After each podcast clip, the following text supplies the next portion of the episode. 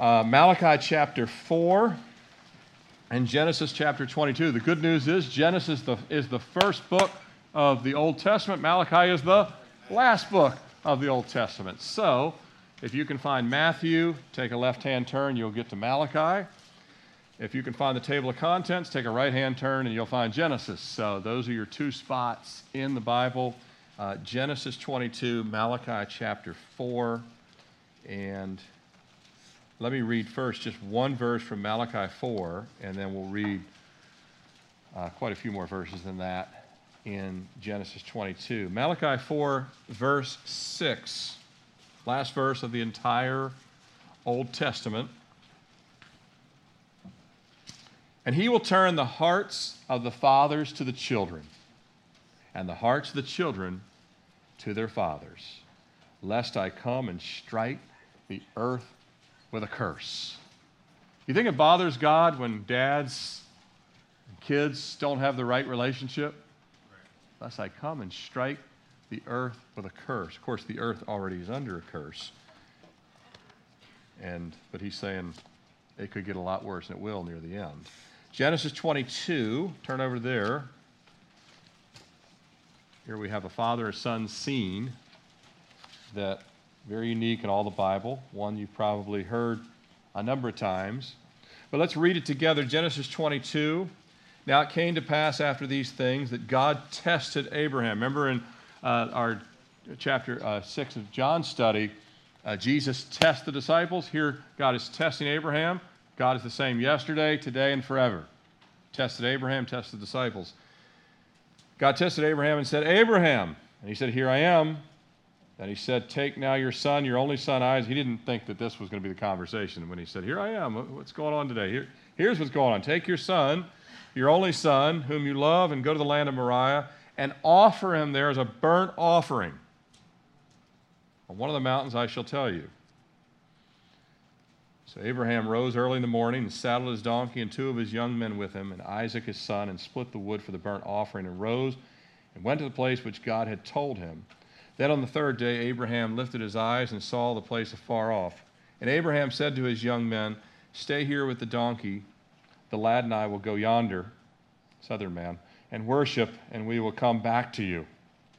So Abraham took the wood of the burnt offering and laid it on Isaac his son took the fire in his hand and, a knife. And the two of them went together, but Isaac spoke to his father and said, My father. And he said, Here I am, my son. Look, uh, the fire and the wood, and where's the lamb for the burnt offering? Abraham said, My son, God will provide for himself the lamb for a burnt offering. So the two of them went together. And they came to the place which God had told him. And Abraham built an altar there and placed the wood in order, and he bound Isaac his son and laid him on the altar upon the wood. And Abraham stretched out his hand and took the knife to slay his son. But the angel of the Lord called to him from heaven and said, Abraham, Abraham. And he said, Here I am. He said, Do not lay your hand on the lad, nor do anything to him, for now I know that you fear God, since you have not withheld your son, your only son, from me. And Abraham lifted his eyes and looked, and there behind was a ram caught in a thicket by its horn. So Abraham went and took the ram and offered it up for a burnt offering instead of his son. That's great news. And Abraham called the name of the place, The Lord will provide.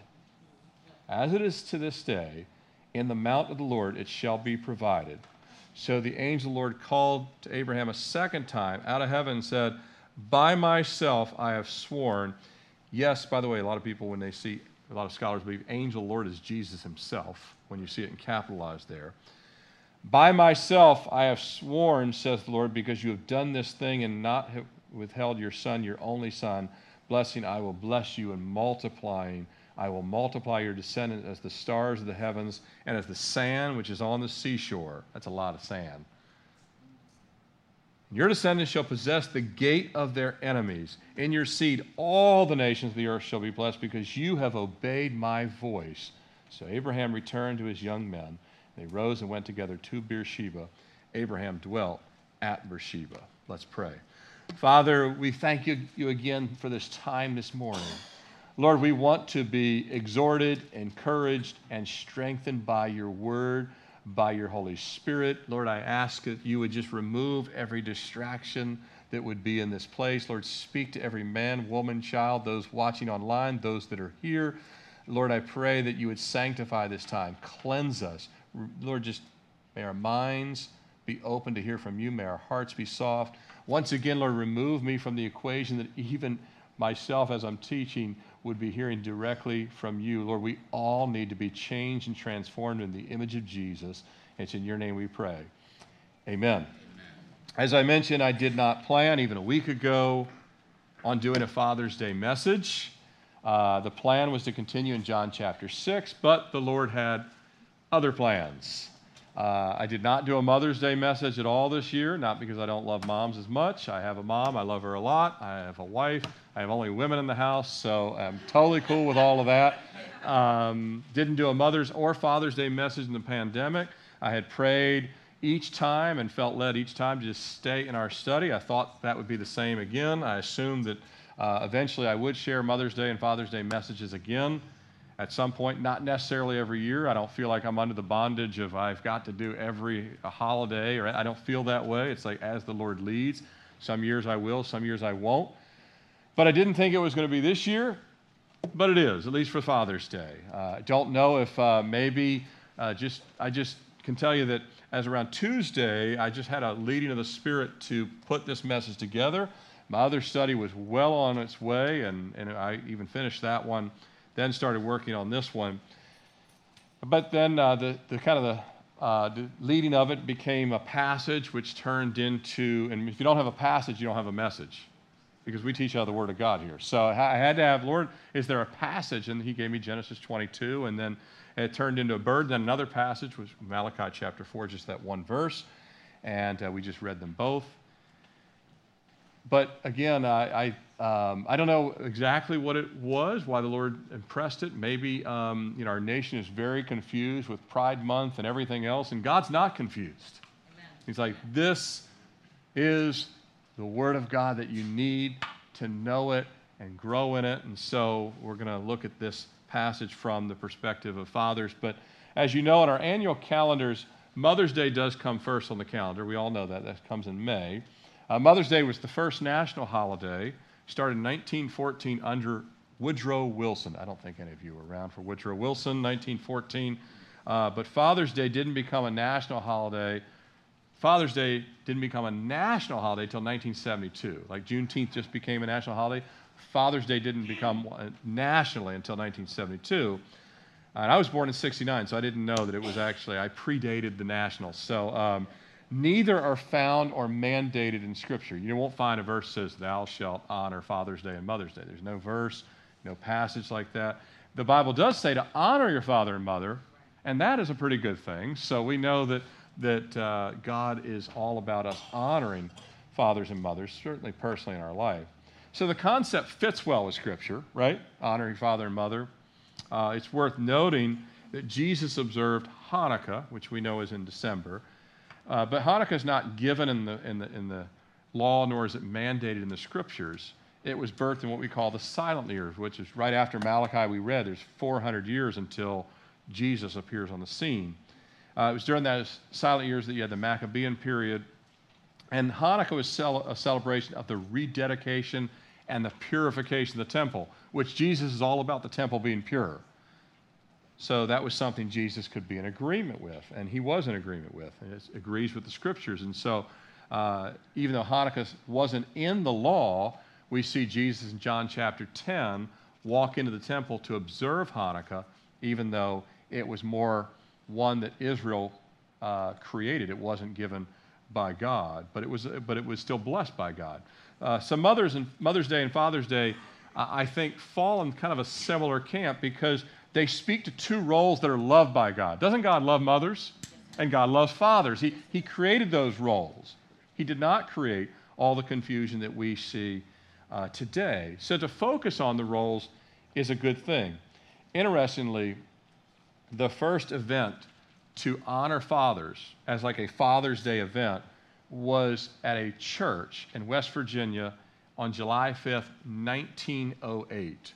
At a church West Virginia, 1908, 5th of July, and it was to commemorate, this would have been a sad event too, 362 men that had died in a mining explosion the previous December. 300, not three people, 362. You imagine how many widows were because of that one event. So fathers were all of a sudden, wow, we miss a lot of fathers, 362 men. And then it was a daughter uh, of a widower, and she had five siblings uh, in the state of Washington, that she came up with the idea of Father's Day because her dad had raised her and her siblings with no mother. A widower had raised six kids, and she took the idea first to churches. By the way, Juneteenth also started in African American churches. So a lot of times churches, when they see things that relate to the scriptures, they say, hey, this is, this is actually something that God would be in agreement with. So she took the idea to churches and the YMCA. This was back when the YMCA was actually totally a Christian organization. Now it's got a verse here and there, but you know, basically it's just a place to work out. But um, you know, it was really, uh, you know, really a lot of Bible studies and things like that. And then later it became a state holiday in the state of Washington in the year 1910. Then it spread to other states, and finally became a federal. So I know you came here for all that history, so there you go. But uh, the history, the history and its worthiness of where it kind of meshes with uh, what we kind of look at as treasured in the Bible aside, if you've been born again, it's Father's Day every day. Amen. It's always Father's Day for believers. Why? For all of us, we've been adopted by God the Father. It's, he, it's always about our Father, always about our Heavenly Father. Jesus told us when we pray, it's what? Our Father who art in heaven. He told us that that's the direction of your prayer. As it relates specifically to dads, F.F. F. Bruce had this to say. He said, God is the archetypal father.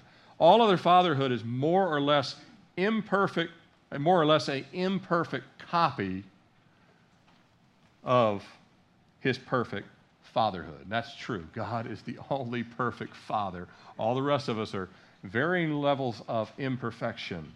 Uh, but the good news is the more time we spend with God the Father, the more we'll mirror his character in our lives as fathers. But you got to spend time with God to become associated with the way he thinks, acts, and operates.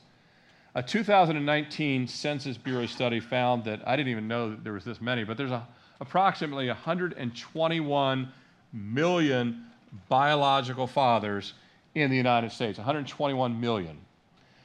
More than one quarter of them, about 30 million plus, have children under the age of 18.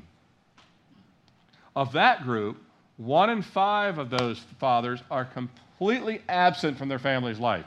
No contact whatsoever with their kids.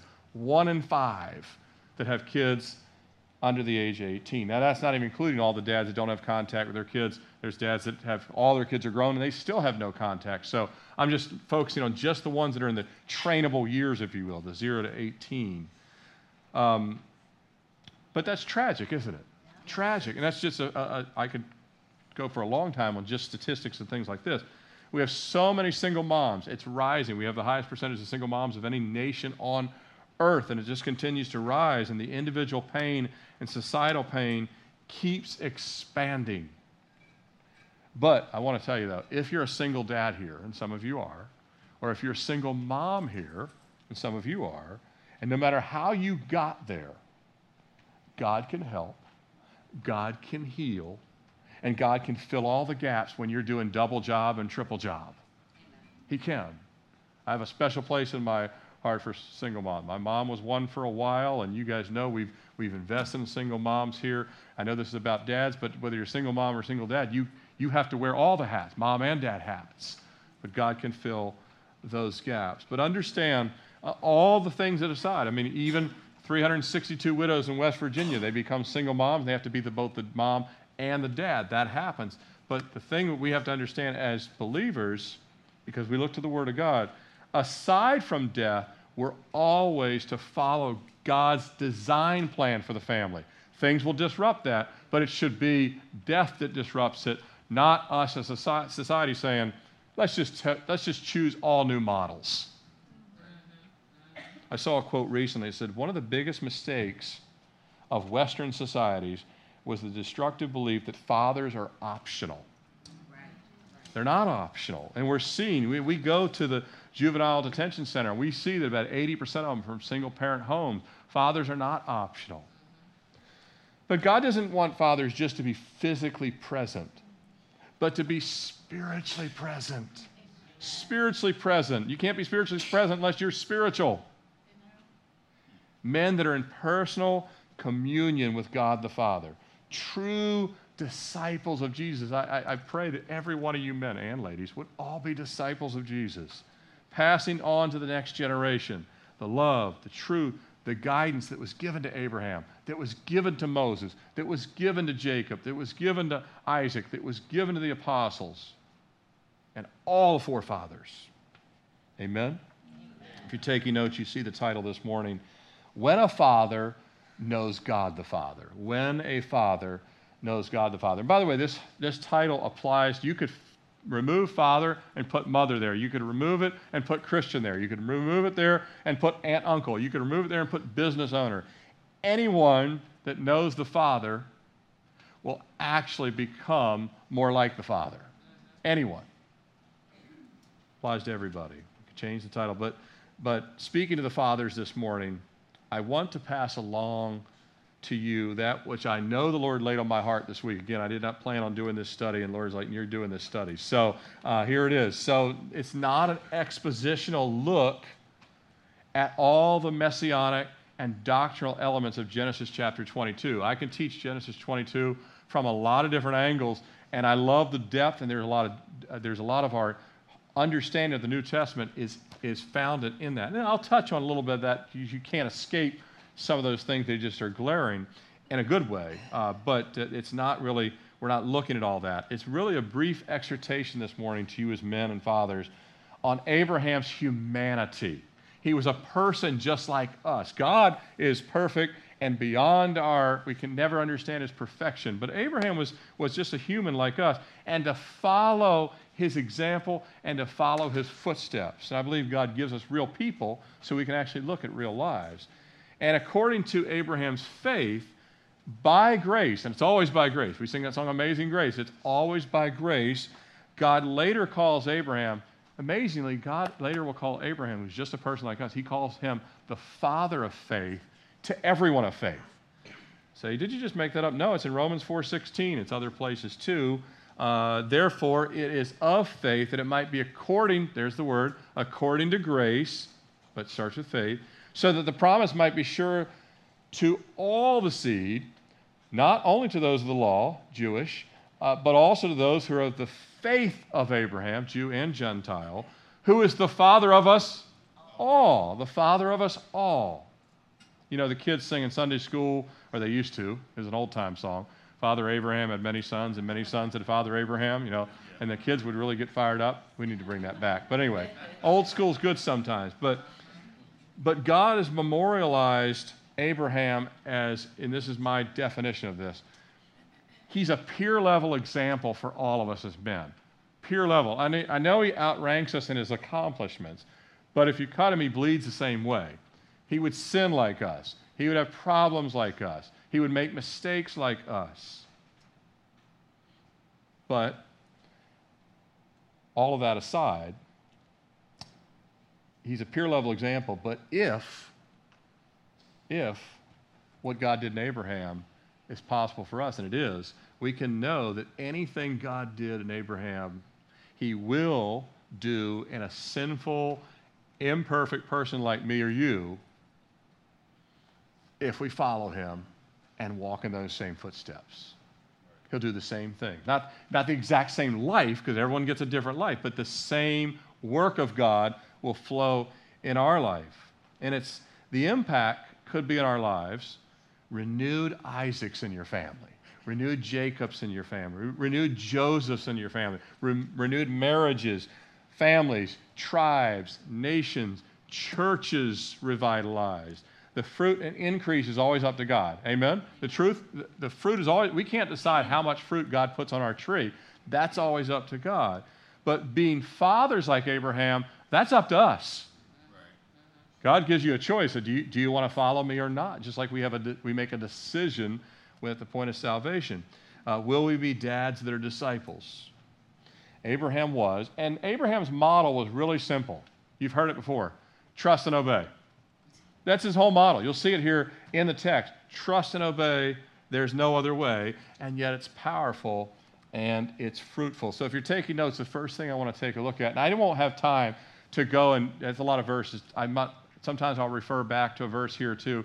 But we read the whole passage. Um, we're looking at it in its totality. I don't have time to do a verse by verse breakdown this morning. This exhortation is what we want to learn as men, as fathers, and really all of you, men, women, children, the characteristics of Abraham's following God, what he learned from God's nature, and then we apply those same things in our life. So the first is a father that hears the father. You see in verse 1 now it came to pass after these things that God tested Abraham and said, Abraham, and he said, Here I am. He has no idea what's coming next. You want me to go back to Egypt? You want me to go here? no, I've got, a, I've got a brand new one I've never used on anyone and I will never use again on anyone. Here's the deal Abraham was in communion with God. His prayer relationship was such that he spoke to God the Father, and God the Father spoke to him. He wasn't perfect, Abraham wasn't perfect, uh, but there was no known sin festering in his life. Uh, I heard a pastor a long time ago talk about uh, walking in the Spirit. You guys read verse it tells us to walk in the Spirit. And that, one of the ways you know you're walking in the Spirit is you are sensitive to known sin and you confess it and keep making those things right. Does that make sense? Where you know you don't say, I don't care. I'll just I'm going to sin this one for another month and then I'll then I'll be done. No, that you couldn't possibly walk in the spirit with that attitude. You would say, There's no known sin. I'm keep taking it to the Lord. You keep short list with the Lord uh, on those things. So no known sin fester in his life. He also wasn't lukewarm. Just kind of like, eh, some days I listen to God, some days I do my own thing. Just he wasn't lukewarm. He was daily walking with God. We're either in fellowship with God or we're not. That's the, that's the reality. We're either in fellowship or we're not in fellowship. Uh, there has to be daily confession. There has to be continual communion. There has to be daily time in the Word and in prayer to hear from the Lord. That's how God speaks to us. Um, there's not another option. It's how we know we're in relationship with God. Abraham grew so close, God spoke to him and he would know the voice of God. In James chapter 2, verse 23, it says, And the scripture was fulfilled, which says, Abraham believed God, and it was accounted to him for righteousness, and he was called the friend of God. Isn't that amazing? to be called God's friend. Jesus said to the disciples, I no longer call you servants, I now call you what?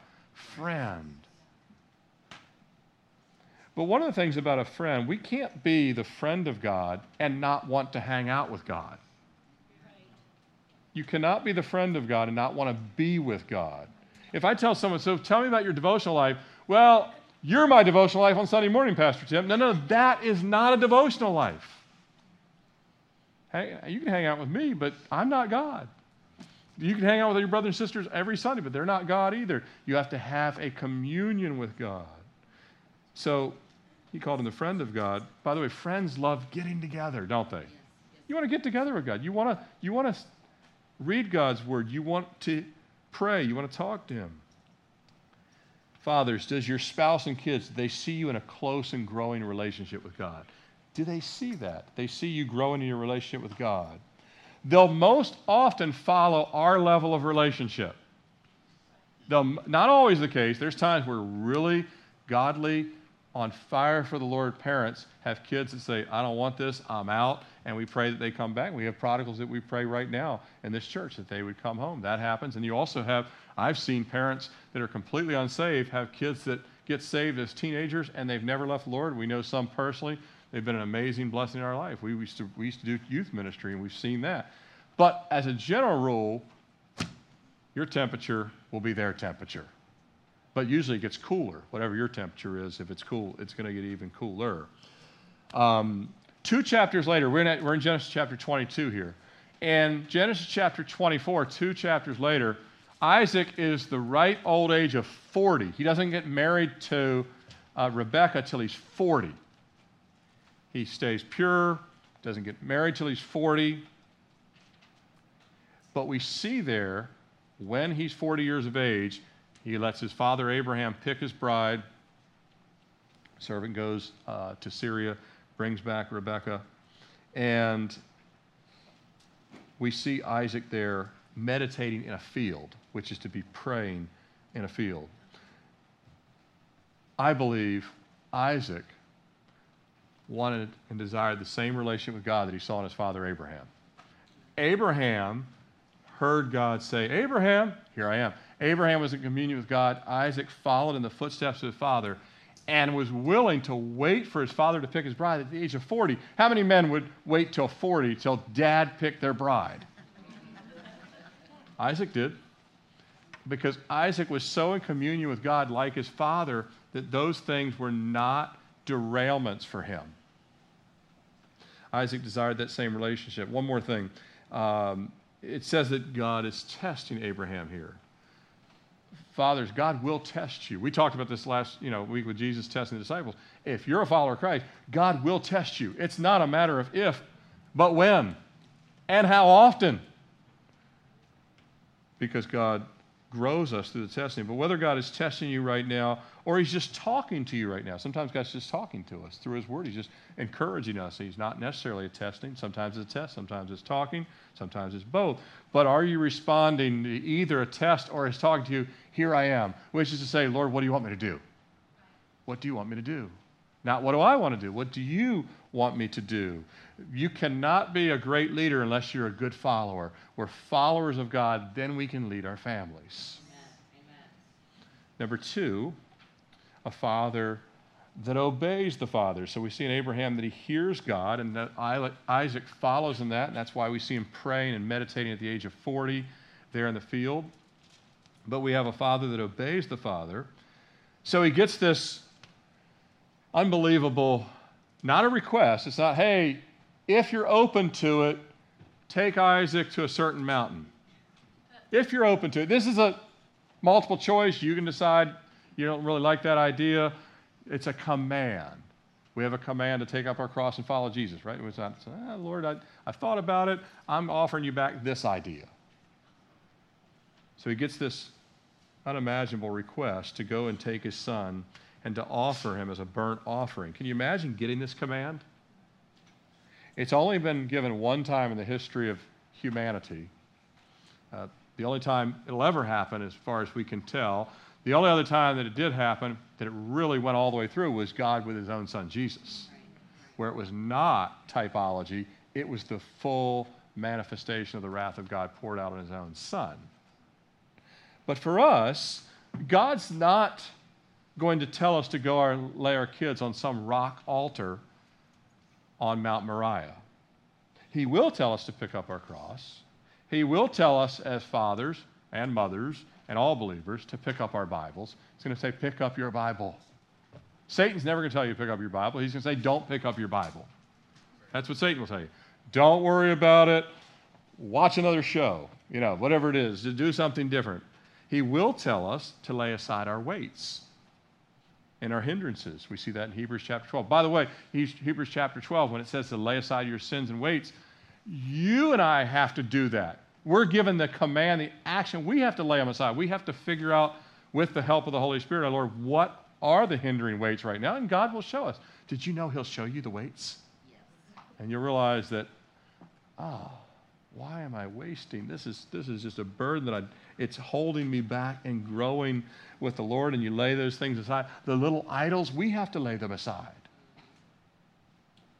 If God says to you and I, let's say He gives the fathers a command like this uh, go take the family to an awesome dinner. Go take the family on an awesome vacation. We're really good at that. We can hit the easy button on that one. We'll just charge it. You know, whatever, you know. What, things like that are not hard commands. We, we relish that kind of stuff. We're looking forward. I'm looking forward to the cheeseburger I'll be eating later today. I, I already thought about it. Even before I taught, I thought about it. It's not that important, but those are things, those aren't hard for me to do. It's not hard, that's not a hard task. Eat this and enjoy it.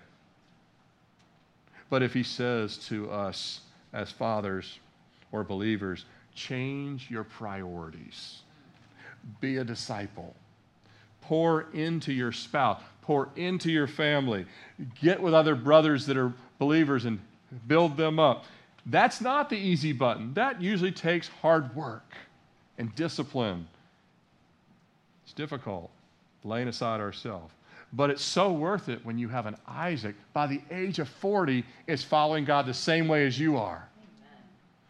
Where do you want your kids to be at the age of 40?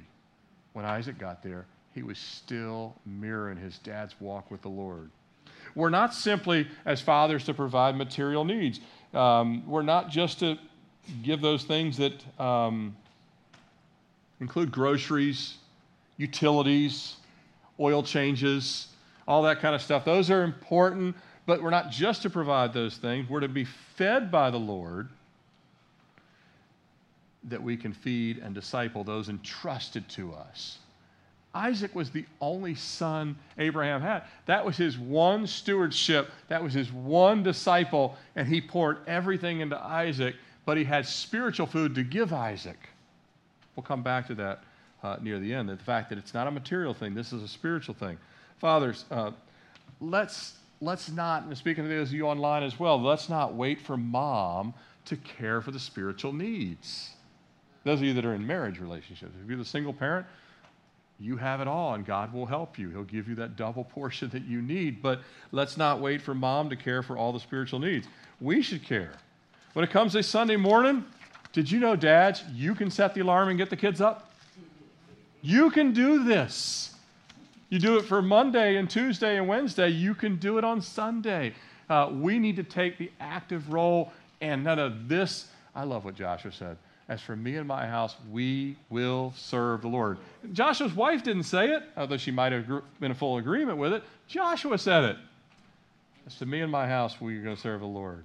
In 1 Timothy 5 8, it says, If anyone does not provide for his own, especially for those of his own household, he has denied the faith and is worse than an unbeliever. Ouch. Paul warning Timothy. Timothy was a pastor, so Paul's telling Timothy, you must preach this. So that's why I'm preaching. And my name's Timothy, so there you go.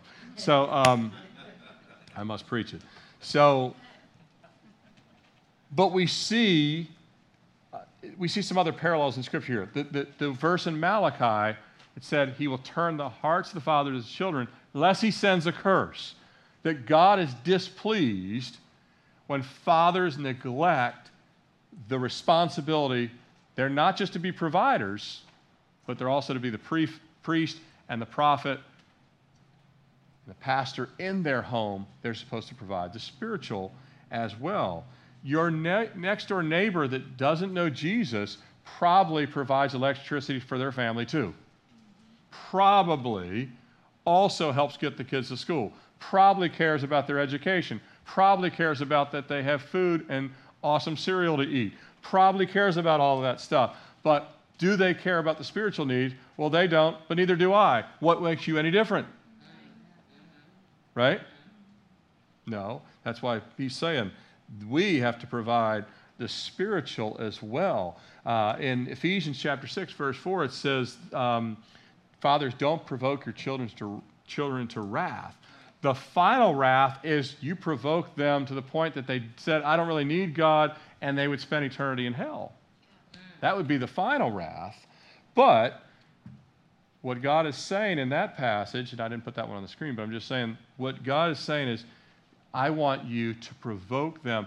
What Abraham provoked Isaac to was the same footstep as his father, not wrath, but the blessing of God. Remember, it says in the passage here, look all the way, we're going ahead, because I'm not looking at this verse by verse, we're looking at it and it's in its total context. Verse 16 Blessing, I will bless you. Abraham provoked Isaac to blessing, but fathers that either through hypocrisy, well, dad goes to church on Sunday, but you should hear his mouth on Saturday. Right? We've all heard this. Literally, we've heard this. And we've heard other people talk about this. But anyway, uh, what God is saying is, you know, you can provoke your kids through hypocrisy, apathy, abuse, neglect, absenteeism, you name it, all kinds of different things. Just kind of expectations that are, that are not God's expectations, your expectations on people, all those kind of things. And so the Lord is saying, all that can provoke them to not only angry at you, but then eventually they get angry at God and they don't want you or God. Right. And so we have to be careful to say, Lord, and by the way, we all, God is merciful. It doesn't matter what you did for the, God said, today, I absolve it all if you just surrender your hearts right now today. Isn't that great about God? He did not going to help, well, you know, uh, you were really didn't do it for 15 years, so you got 15 years of misery after this too, and then we can talk again. That's not the way God operates. He's merciful. Um, yes, but there are completely uh, there are completely absent dads. But God, again, He turns our hearts, as it says in Malachi 4, the hearts of the fathers. Abraham had no doubt been shepherding the heart of Isaac to always obey God. Always obey God. Now, Isaac and him would maybe talk, maybe he's 12 and he's coming up and, and he's like, uh, what about this situation? You still obey God. What about this situation? You still obey God. Well, what about this situation with all my friends? You still obey God. But if what if what if it means we die? This situation does mean death, right? Put them on the altar. We still obey God. And eventually, Isaac was so believing that he was willing to wait for his dad to pick his wife at the age of 40 and said, I obey God. I, my father says we're going, that's where we're going. Where's the sacrifice? I don't know. Abraham obeyed God, whatever God said, not what depending on what God said. Whatever God said, not depending on what God said. A lot of Christians, I believe the Bible depending on the verse. Isaac, who many scholars believe, uh, he was somewhere between 6 and 37. That's a wide range. We're basing this based on when his mother dies. And, uh, but many scholars, and I'm of this mindset. I know he says lad, but you know, when you're as old as Abraham, everyone's a lad. So I mean, he didn't even have the kid until literally. I mean, those of you that are older, you, uh, I, I, am 52, and some, some I have people sometimes that you're just a kid. I don't understand when they say that, but when I have 80 some year old people literally tell me, this year you're just a kid. So I kind of understand it. I am of the belief of some scholars. I could be wrong. But many scholars, when they look at this and you look at the fact that he was somewhere between 6 and 37, believe that Isaac was 33 at this time. Who else went to Mount Moriah at 33? Jesus. Who else Father put him there? Jesus. So when we understand the typology, it makes a lot of sense that Isaac, because only seven years later, seven's a big number too, seven years later he becomes 40, then he gets married. Isaac finds his bride. We understand. Jesus what? So I don't have time to get into all that. So you got, I tell we touch on those things. But that's not the essence of all this. We're looking at Abraham's humanity. Is that exciting stuff, though? That, that, that God wove all that in there. So if Isaac is in fact 33, which he is, I, I, I, can't say that for certain, but he had the same obedient heart of his father. If he is an adult, even if he's a teen, even if he's 17, this isn't like tricking some five year old to get on the altar. This is an adult conversation. Why are we doing this? Um, I have wood. I don't see a lamb. Why is there a lot of rope around me? You know, that kind of thing. Next point. A father that trusts the father. A father that trusts the father. We talk often, at least I say it here because ever since uh, one of my mentors in the faith, Sam Nadler, mentioned to me, I say it often consistency equals maturity. Whatever you're consistent at is what you're mature at. Yeah. Consistency equals maturity. Consistency equals maturity. You find me a consistent person in prayer, I'll find you a consistent person in many other walks of their Christian life. But a faith that is consistently exercised eventually becomes an overcoming faith in the face of fears, which we all have, in the face of doubts, which we all have, in the face of uncertainty, which we all have, it trusts in whose faithfulness? God's faithfulness, because you and I aren't that faithful. Not a single one of you online or here, we're not that faithful, but God helps us become faithful. You remember early in Abraham's life, he lied twice about his, well, she was his half sister, but he wasn't acting like he was his half sister. He was basically, no, she's all my sister, to get him out of two jams. That wasn't the mighty faith that Abraham would later have. That was like, Abraham, I could pull that one off, right? You know, is my sister. Pharaoh, leave me alone, right? He was afraid. So he kind of fudged things a little bit. and it was a sin. And so, uh, but his faith grew. And how does our faith grow out? Uh, how do we grow beyond things that right now we just continue to be stuck in the same rut? How do we grow beyond that? Abiding in the Lord, abiding in Jesus, abiding in Jesus. I talked about this in the first service. You have branches on trees. I have some in my backyard. I have too many trees in the backyard. When it comes fall, raking is a nightmare. But anyway, but other than that, the, the, thing, the cool thing about branches on trees is over time they get thicker and stronger. We hung a swing on one of them. You can't hang it on there until it can hold the weight, but the branch keeps getting thicker. This is what happens when you abide in the Lord, your faith gets stronger over time Amen. to the point you can hang a swing on it. You can hang a bunch of swings on it. Eventually, you can hang people on the swing on it. But the thing about branches is they stay abiding. You won't have any branches jump out of your tree and go hang out somewhere else in Florida for three times out of the three quarters of the year and then come back and jump back into the tree. They stay abiding. And so Abraham just stayed there, and while Lot went to Sodom and became like the world, Abraham stayed there and became more and more able to lead Isaac. Does this make sense? Yes, yes. This is what Abraham did, and that's where God is calling us as men to grow just like a tree does. As uh, the Bible makes this, you know, these, these agricultural analogies a lot, that we would be planted and rooted and grow. But it's that daily hearing from God and that blessing of obeying God. It is a blessing that becomes a firm faith and a firm trust. And we see it here in Abraham. Why? Because Abraham, now he, he's walked with God so long, he knows the promises of God. He knows that Isaac has to produce a nation. So if he dies, that doesn't work. Right. He knows the nature of God.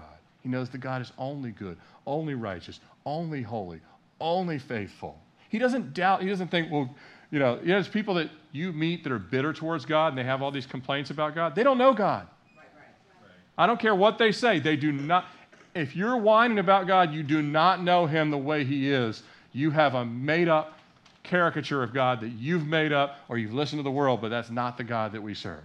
Amen. It's not the Father that we have. Abraham knew God's nature. He was not trusting his feelings. His feelings would say, There is no way you and I are going to that mountain be sacrificed to you. I waited a long time for you. Sarah waited a long time for you. We are not doing this. No way. Lot's, Lot's messed up enough. He can go sacrifice one of his kids but he doesn't say that. That faith becomes action, action responding to what God says to do. James 2:21 was not Abraham our father justified by works. There it is again this name, naming Abraham as our father of the faith. Abraham our father justified by works when he offered Isaac his son on the altar, another New Testament passage too. It's not that we're justified by works. It's because we have faith that we outwork. The works, the outworking of our faith comes in works that are obedient to God. Brothers and sisters, don't you desire to have that kind of unwavering faith to say, I don't care. If this is what he said to do, I'm going to do it. But what if, it, what if I lose my job over it? Does God know this? Does he understand how this whole thing works? Can he figure out the next part of the problem? Of course he can. Hebrews 11, 17 through 19. Look at the faith of Abraham. New Testament writer gets an insight that we didn't even fully understand, although we kind of see it because he says, Me and the lad are going to go yonder and worship, and we will come back. That's a key. If we come back, well, maybe he's thinking he's carrying Isaac in a coffin or something. I don't know. He's supposed to burn him on the altar. So how that, how's that going to work?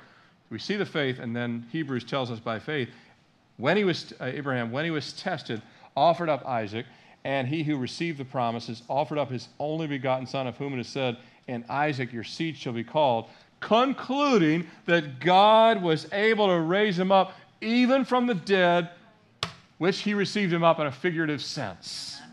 Abraham's like, All right, here's the deal. When I was a younger man, my faith wasn't as strong. But here's what I know He gave me Isaac. I was about 100. Sarah was about 90. He's supposed to bring forth the nations, if this is going to, if God's going to really have me sacrifice him, he's going to raise him straight back up. And we're coming back down the mountain together. And that's what he felt. Yes, And it, it doesn't say that he like kind of wondered about. He was convinced Yes. that he'd be raised from the dead. I don't know what your problems are right now, but God is telling, look, I can fix it. Well, it's dead. I can resurrect it. God is the same. We draw near, and our faith will become actions of steps saying, I don't know how this works, Lord, but I believe you. Just two more, and we'll come to a close here. A father that honors his father. He says, We're going to go up and worship in verse 5. And he saw this whole test as the Lord calling him and Isaac to go and worship God. Again, Isaac's not a child, he's at least a teen. I think he's 33. You can debate me, that's fine. But we, he's, probably, he's probably not a kid, no, no matter what. He's at least a young man. And the two of them are going to worship God together. Here's the thing God is always worthy of our worship.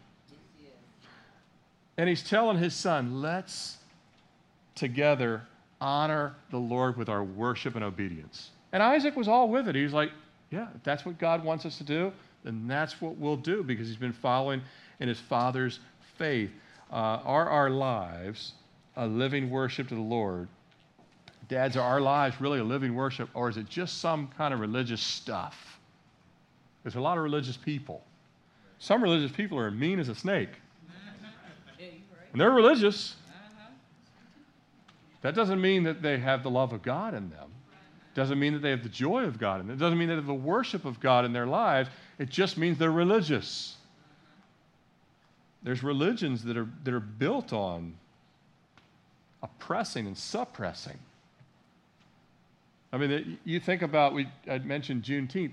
You had people that were deacons that, that mistreated slaves. They weren't saved at all. Right, right, right. The slaves, many of them are in heaven, and the slave owners are in hell today. The tables are all turned, like Lazarus and the rich man. The whole thing gets flipped ups- upside down because God looks at the heart. But, so religious stuff. Abraham wasn't about religious stuff. Lot actually was a Christian, but Lot got a little just religious form, and the whole family fell apart. Abraham stayed the course, and he had the worship of God springing from his life. And as the worship of God, dads, is it springing from our life? Is it inward and outward? If it's not inward, it won't be outward. But it can be outward and not inward. Just that's just fake stuff. But I'm talking about is it inward and outward? Our thoughts, our words. We have the song of the Lord on our lips when we worship in song? Are you able to sing out because you're in harmony with God? You're in communion. We simply cannot fake genuine. If, if, if Abraham's faith was fake, Isaac couldn't follow it, wouldn't follow it. You no way he's getting on the altar for, for a fraud. But uh, it's another reason, though, that, that Isaac trusted his father because Abraham had joy. Real worshipers have joy. We don't see Abraham complain anywhere in this situation like, I can't believe God asked me to do this. This is the worst. He doesn't say anything. There's no complaint. He just simply does it. And he does it with a heart to worship. We're going to go and worship. Following God, worshiping God is a joy, not a Debbie Downer, not a dread. At the end of the test, we see Abraham, uh, after the Lord provides the, the ram, it says that Abraham called the name of the place, the Lord will provide. Abraham honors and exalts the Lord with what he names the mountain. He names it the Lord will provide. He doesn't name it, and Abraham did an awesome work. Did you notice that? He doesn't name it, and Abraham had great faith. No, he doesn't say, and Isaac and me passed the test. Names it, the Lord will provide. Isn't that awesome? When God does anything good, don't take credit. Psalm 1846. The Lord lives. Blessed be the rock. Let the God of my salvation be exalted. Not the person of the salvation, the God of the salvation be exalted. Amen? Last and final point. And then you fathers can have your awesome Father's Day lunch and whatever else you got planned. Abraham had already received so much from God when this test came. By the time this test came, he's, he's a much older man, outlived all of us, a bunch of us combined even. Um, he knew Sarah was from God. Men, if you have a, fathers, if you have a spouse, are you thankful that God's given you your spouse? He knew Sarah was from God. He knew Isaac was from God. Every one of your kids are a blessing. Even the ones that right now are not blessing you back, they're still a blessing from God. He knew the promises were from God. You know, if we didn't have the promises, why even come today?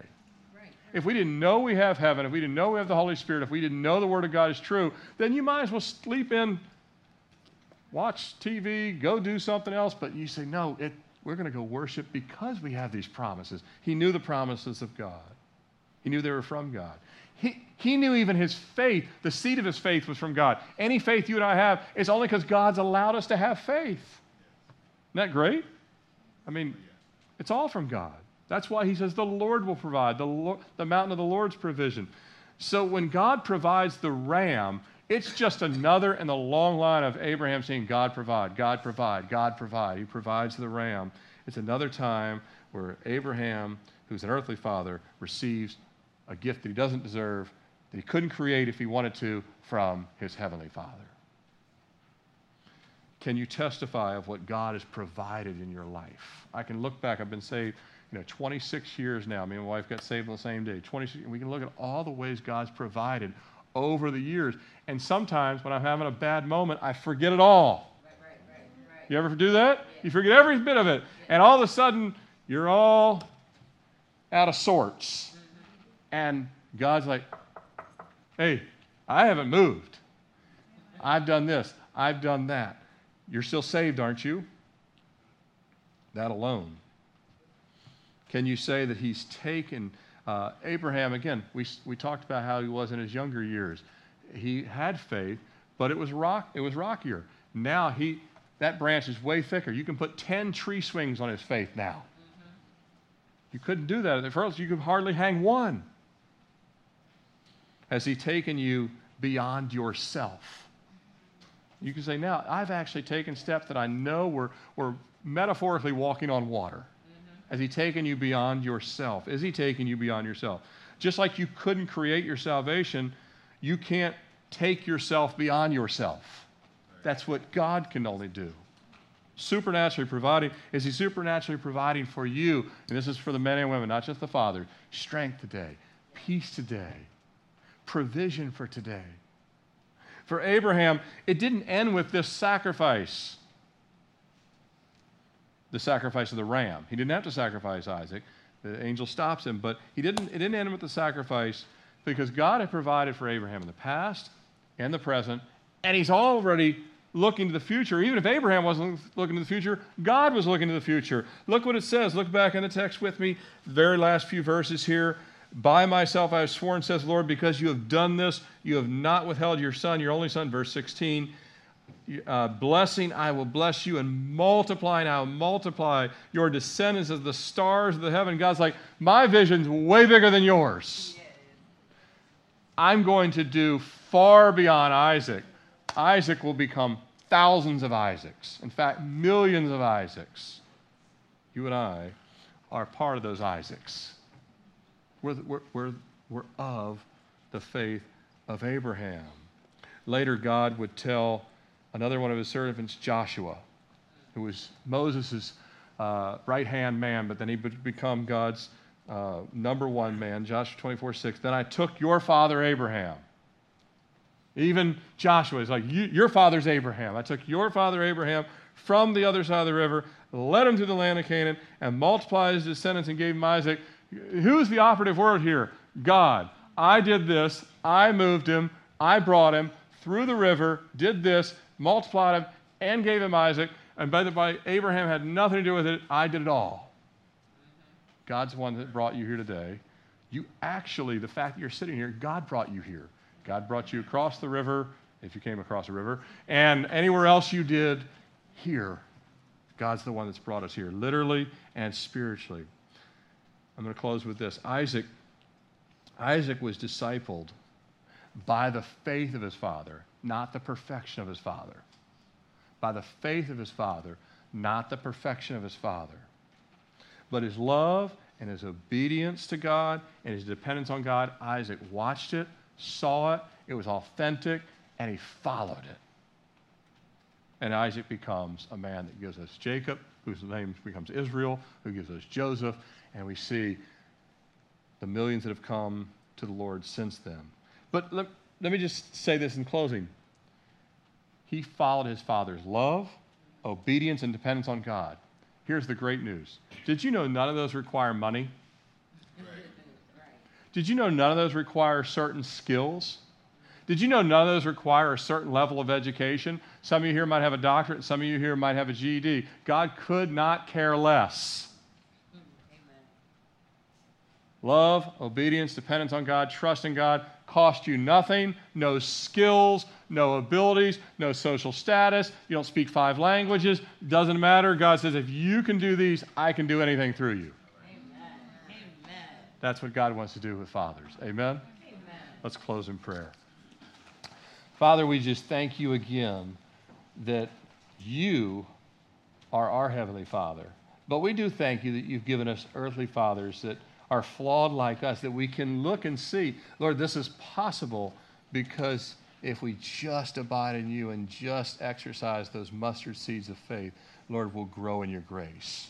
We'll take those steps. And Lord, I just ask this morning, Lord, you, as you speak to hearts, if there's anyone here that doesn't know you as Heavenly Father, Lord, I would not want them to leave or, or if they're watching online, not want them to take another minute without you being their Father, adopted through the salvation that comes through Jesus. And as your heads are bowed, I just want to ask, and I know this is a Father's Day message, but but Jesus made it in numerous times, as you might have heard, and, and the cross made it in. And if there's anyone here and say, you know, I, I've never been adopted by God, and that comes through trusting in His Son, who He did not get up off the altar. He stayed.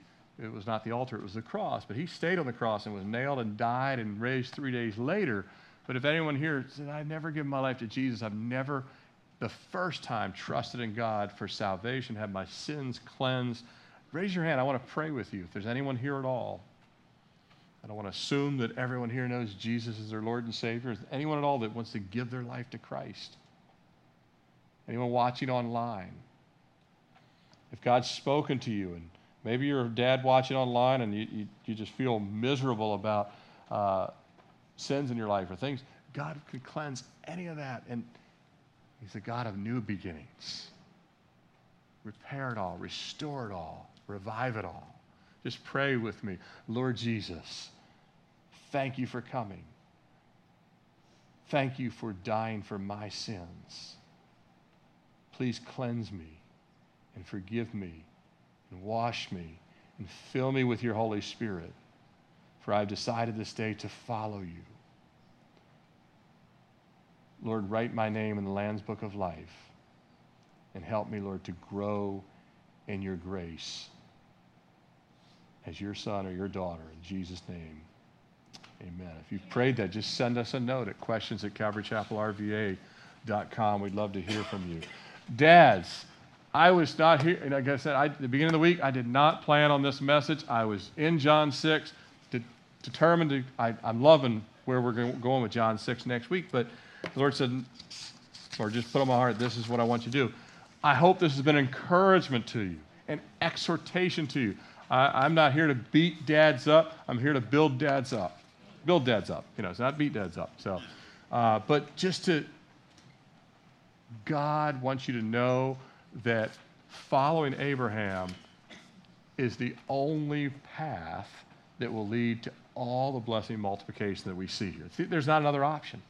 Lot tried the other way. It did not go well at all. Amen? Amen. Let's stand and close and worship.